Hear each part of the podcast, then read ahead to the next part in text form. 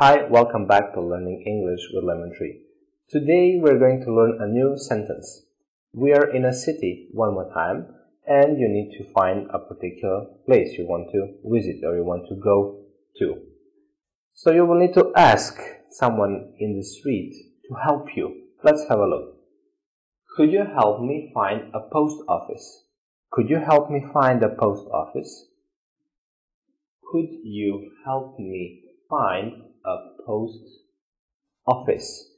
This is a formal question because we use modal verb could. Could you help me find a post office?